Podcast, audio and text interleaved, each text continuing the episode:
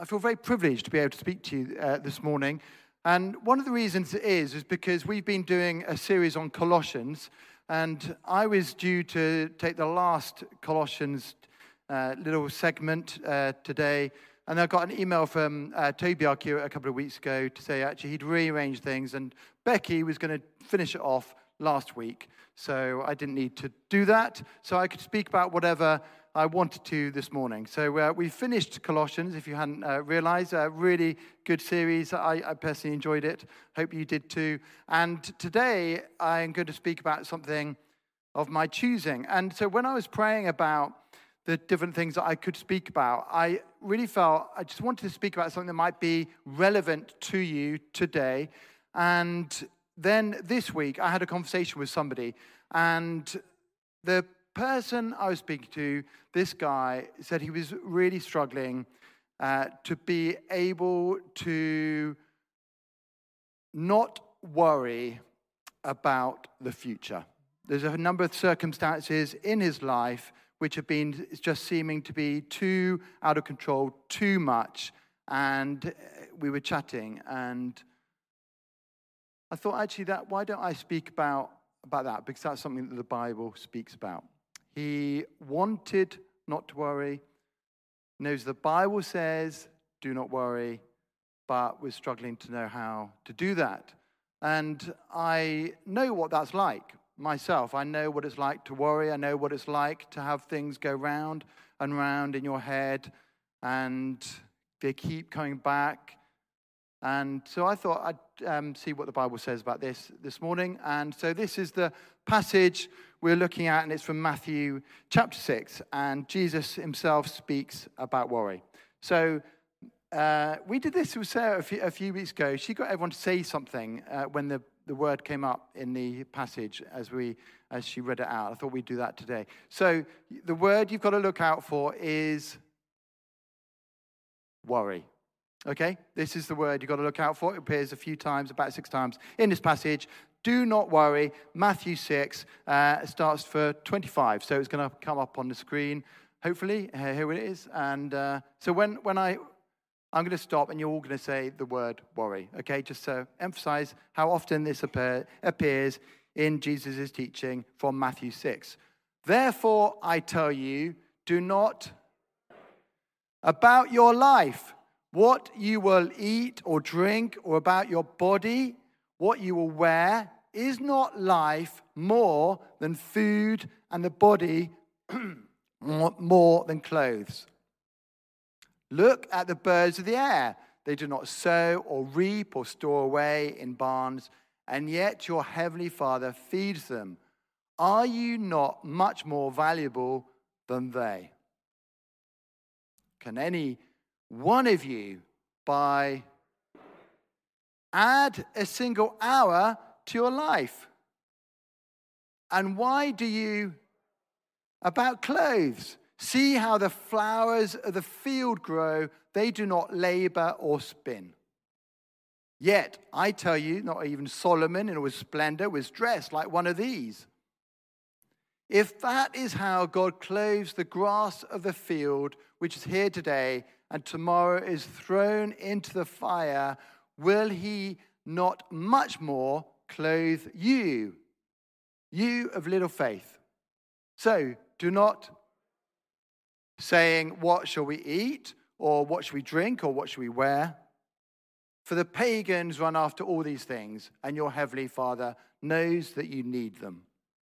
But seek first his kingdom and his righteousness, and all these things will be given to you as well.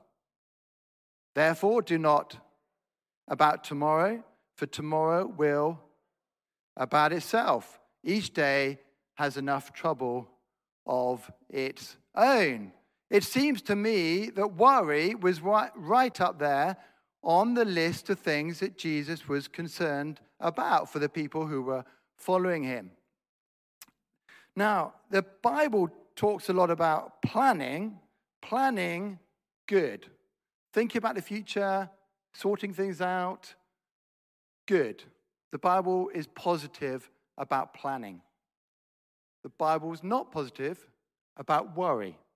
The, the word for worry here is a, a word which is around uh, being distracted, uh, being divided in your head, being distracted. I think we know that feeling, don't we? We know that idea that we know that situation is when we get distracted and those things keep coming back to us again and again and again. And we struggle sometimes to deal with those things.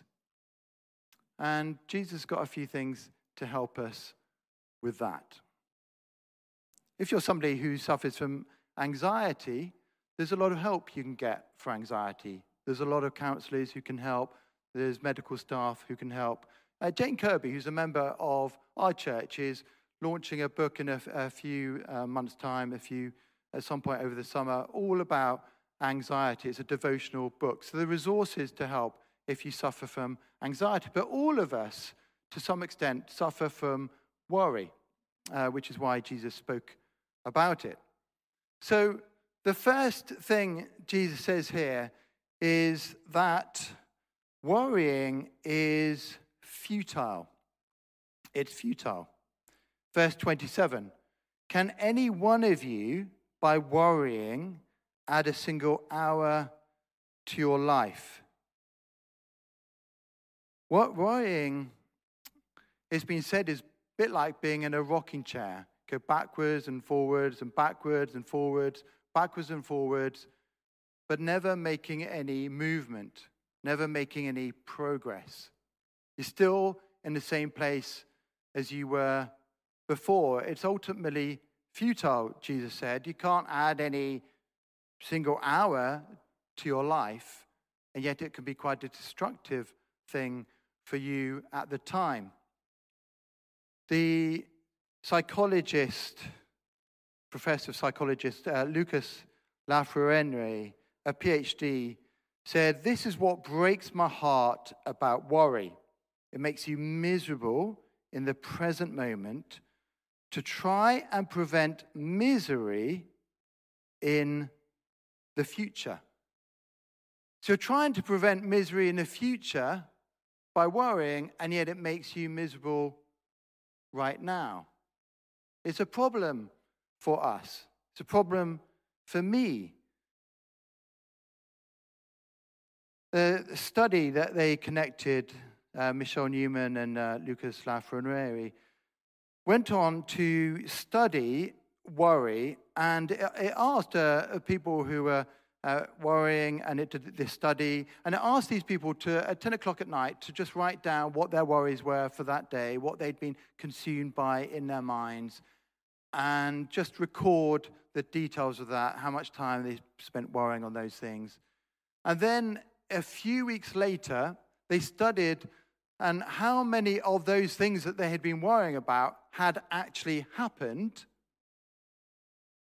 Around 92% of those things that they had been worrying about had not happened. So they'd spent all this time consumed with these things that actually had not even happened. It was a total waste. So, a waste of the moment. Jesus says it's futile. Now, we probably all know it's futile, but it doesn't make it any easier to stop. So, what does Jesus say about helping us to stop worrying. Verse 26. And it, this is around an issue essentially of trust, Jesus says. And he does it by using the lesser, which is a common, at the time, a common Jewish way of arguing and making a point going from the smaller to the bigger, going from the lesser to the greater. So making a point from a smaller thing to a bigger thing.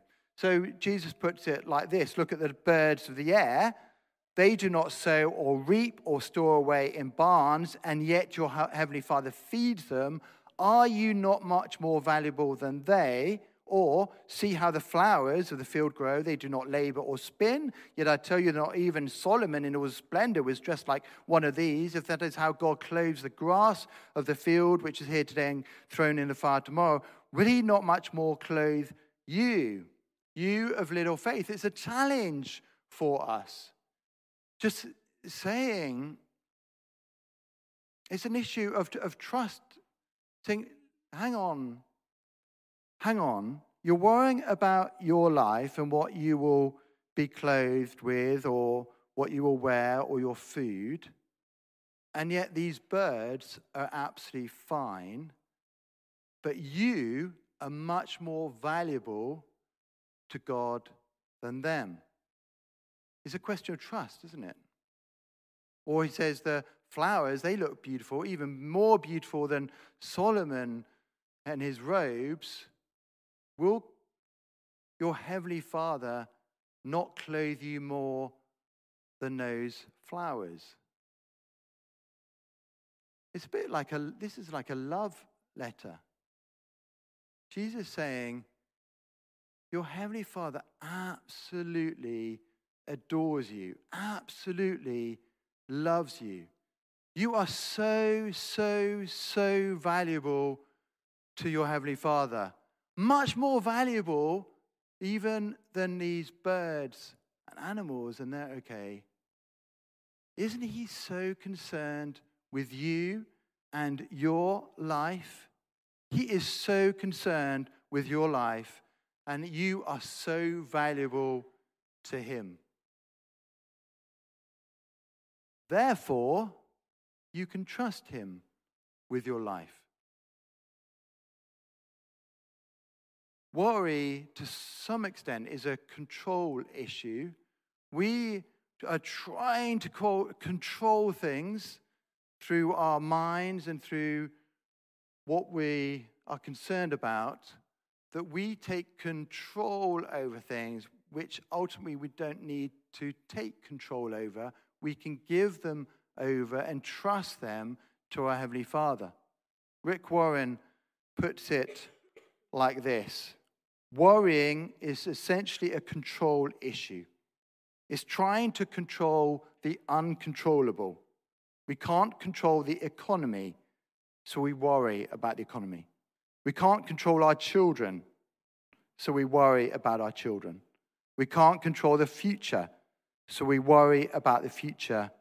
But worry never solves anything, it's stewing without doing. It's stewing without doing. It's an interesting thing when we start to worry about something and it goes over and over in our minds. It's a good point, it's a good time to then say, okay, what is it I'm trying to control in this situation? What is it? What is, what is the challenge here that I can't control this, therefore my mind's going over and over and over again? What is the root cause of this worry, and then deal with the root cause because it can highlight something that maybe you can't control, or maybe something you love too much, something perhaps has become an idol to you. I don't know what it is, but it will, can help you by analyzing what it is you're trying to control. Martin Luther, I mean, people have been worrying all through the centuries. Martin Luther, living hundreds of years ago, he looked at his friend uh, Philip, Philip Melanchthon one day, who was worried about how things were going. And he said to Philip, Let Philip cease to rule the world. Let Philip cease to rule the world. When you're worrying about something, why don't you say to yourself, Let Simon cease to rule the world. If I think about it in, the church context, I mean, there's so much we could, I could worry about, and I do worry about in this church context. So many people, so many buildings, so, ma- so many issues, so many concerns. And I have to purposely think, I'm not ruling this church. Let Simon cease to rule the church. Let Simon cease to rule the world. What about in your life? What are the things that you're worrying about? Let Ian cease to rule the world. Let Natalie cease to rule the world.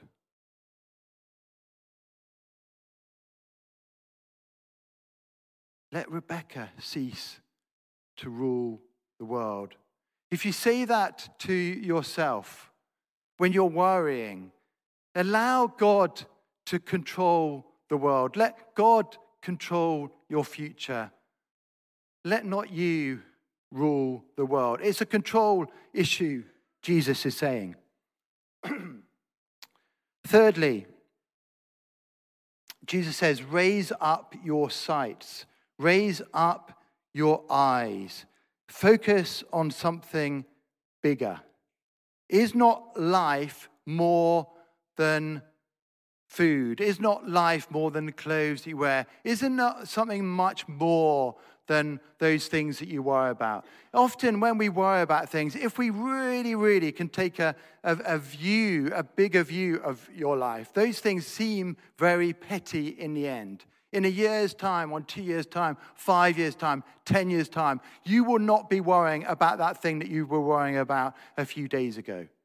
Take a bigger view. Is not like life much more than this? Jesus is saying. And it's interesting that psychologists uh, talk uh, these days about the importance of awe in one's life. Awe, as in looking at something big and being awe inspired. Jennifer Stellar, professor of psychology, says we share a universal problem right now. We're all busy, we're stressed, but experiencing awe can quiet that ego. She goes on, researchers define awe as the positive emotion you feel when you're in the presence of something so fast that you can't immediately understand it. Awe is often found in nature, the experience of watching the sunrise over the ocean or an empty beach or taking a long hike in a dense forest. But it can also be experienced by looking at a cityscape, listening to music, or absorbing a piece of art that transports you to a sublime place, reminding you that there's something bigger out there. We were created for awe, we were created for more we're not meant to be down in the dirt. We're meant to be out in the world of awe. And that's why just going out to uh, be, see the sea can sometimes relieve stress of worries because we just are drawn to the fact that there's something that's much bigger than us, and it takes away from our smallness. That's why uh, it, nature, going into the beautiful nature, helps us to look up and look out of ourselves, get out of ourselves. That's why psychologically, this person I don't think is a Christian at all, but just recognizes the fact that we're made for more. We, we have a, a a beautiful Safe Haven Women project and a Safe Haven Men project in here on a Monday and a Thursday. And one of the things we love about this project is not a clinical setting for people who are often struggling in their life, but we bring them in to this brilliant building We can look up and see these stained glass windows and these pieces of fantastic artwork and go, it inspires you when you walk into a building. We're made for more, we're made for awe. And, the, and Jesus says, He says, seek first His kingdom and his righteousness, and all these things will be going to you as well. Those things that you're worrying about, don't worry about those things. Seek first his kingdom, which is much bigger and better and more majestic and more beautiful than us. Seek first his kingdom.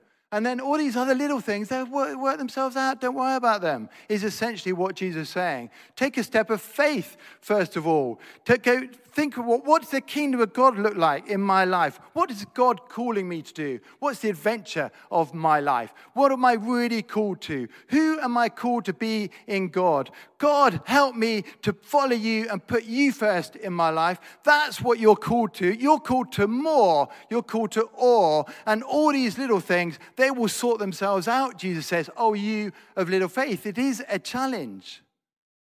He's not just saying, oh, oh, I'm really sorry that you're worrying a little bit. Um, I'll really try and help you. He said, no, I'm going to call you to something much greater. Take uh, that step of faith, to be the person God's called you to be, and do the things that God is calling you to be. Act with integrity. And don't worry about the financial details, they will sort themselves out, but act with integrity. Be the truthful person who you're meant to be. Talk about Jesus in a way that is attractive to people. Pray for the kingdom of God to come. All those other things, they will sort themselves out. Don't get stuck in the dirt, Jesus is saying. But seek first the kingdom of God, and everything else, everything else will follow on. We're called to awe and we're called to more, Jesus is saying. And finally, and Jesus doesn't really say this exactly here, but it does say this in, um, in Philippians. Uh, turn that worry into prayer. Get God involved in the worry that is concerning you because you might need to do some spiritual battle on that worry that you have. It might be that it's carrying on, carrying on, and you just need to bring it to God in prayer. And that, that's why it says, um, I was reading something from Amazon and it's saying what they, they can work out, and this is uh, perhaps concerning to uh, us, but they can work out which is the most underlined verse of the Bible because they can now track it because people use Kindles. I think that's how they do it. And then they underline in the Kindle, and then they can work out which is the most underlined verse in the Bible. And the, the answer is it comes from Philippians, Philippians 4, verses 6 to 7, which, fun enough, is all about worry. So, this is the message version of the Bible, uh, Paul writing to the church in Philippi. Don't fret or worry. Instead of worrying, pray. Let petitions and praises shape your worries into prayers, letting God know your concerns before you know it, before you know it, a sense of God's wholeness, everything coming together for good, will come and settle you down. It's wonderful what happens when Christ displaces worry at the center of your life. It's wonderful what happens when Christ displaces worry at the center of your life. It's wonderful when the peace of God, which transcends understanding, keeps your heart and mind secure. It's wonderful when that happens. But it does need us to turn our worries into prayers. There's a fantastic book by Bryan Stevenson, who's a civil rights uh, campaigner in the States. He wrote a book called Just Mercy, which has been made into a film. And he, uh, a lawyer working in the States, representing people who were unjustly convicted for crimes which they didn't do, and yet the justice system there was trying to uh, lock them up. And there's one case he writes about where there were a number of witnesses to this, uh, the fact that this person, this man, had not done the crime. And he managed to win the argument that they were now allowed to testify on behalf of the defendant. And those witnesses uh, were only really allowed to have one person to represent them. And it was, they chose this one African American woman called Mrs. Williams. And so he managed to get Mrs. Williams to come to the court to testify on behalf of the defendant. And He'd done all of that work, and then he says he faced a problem.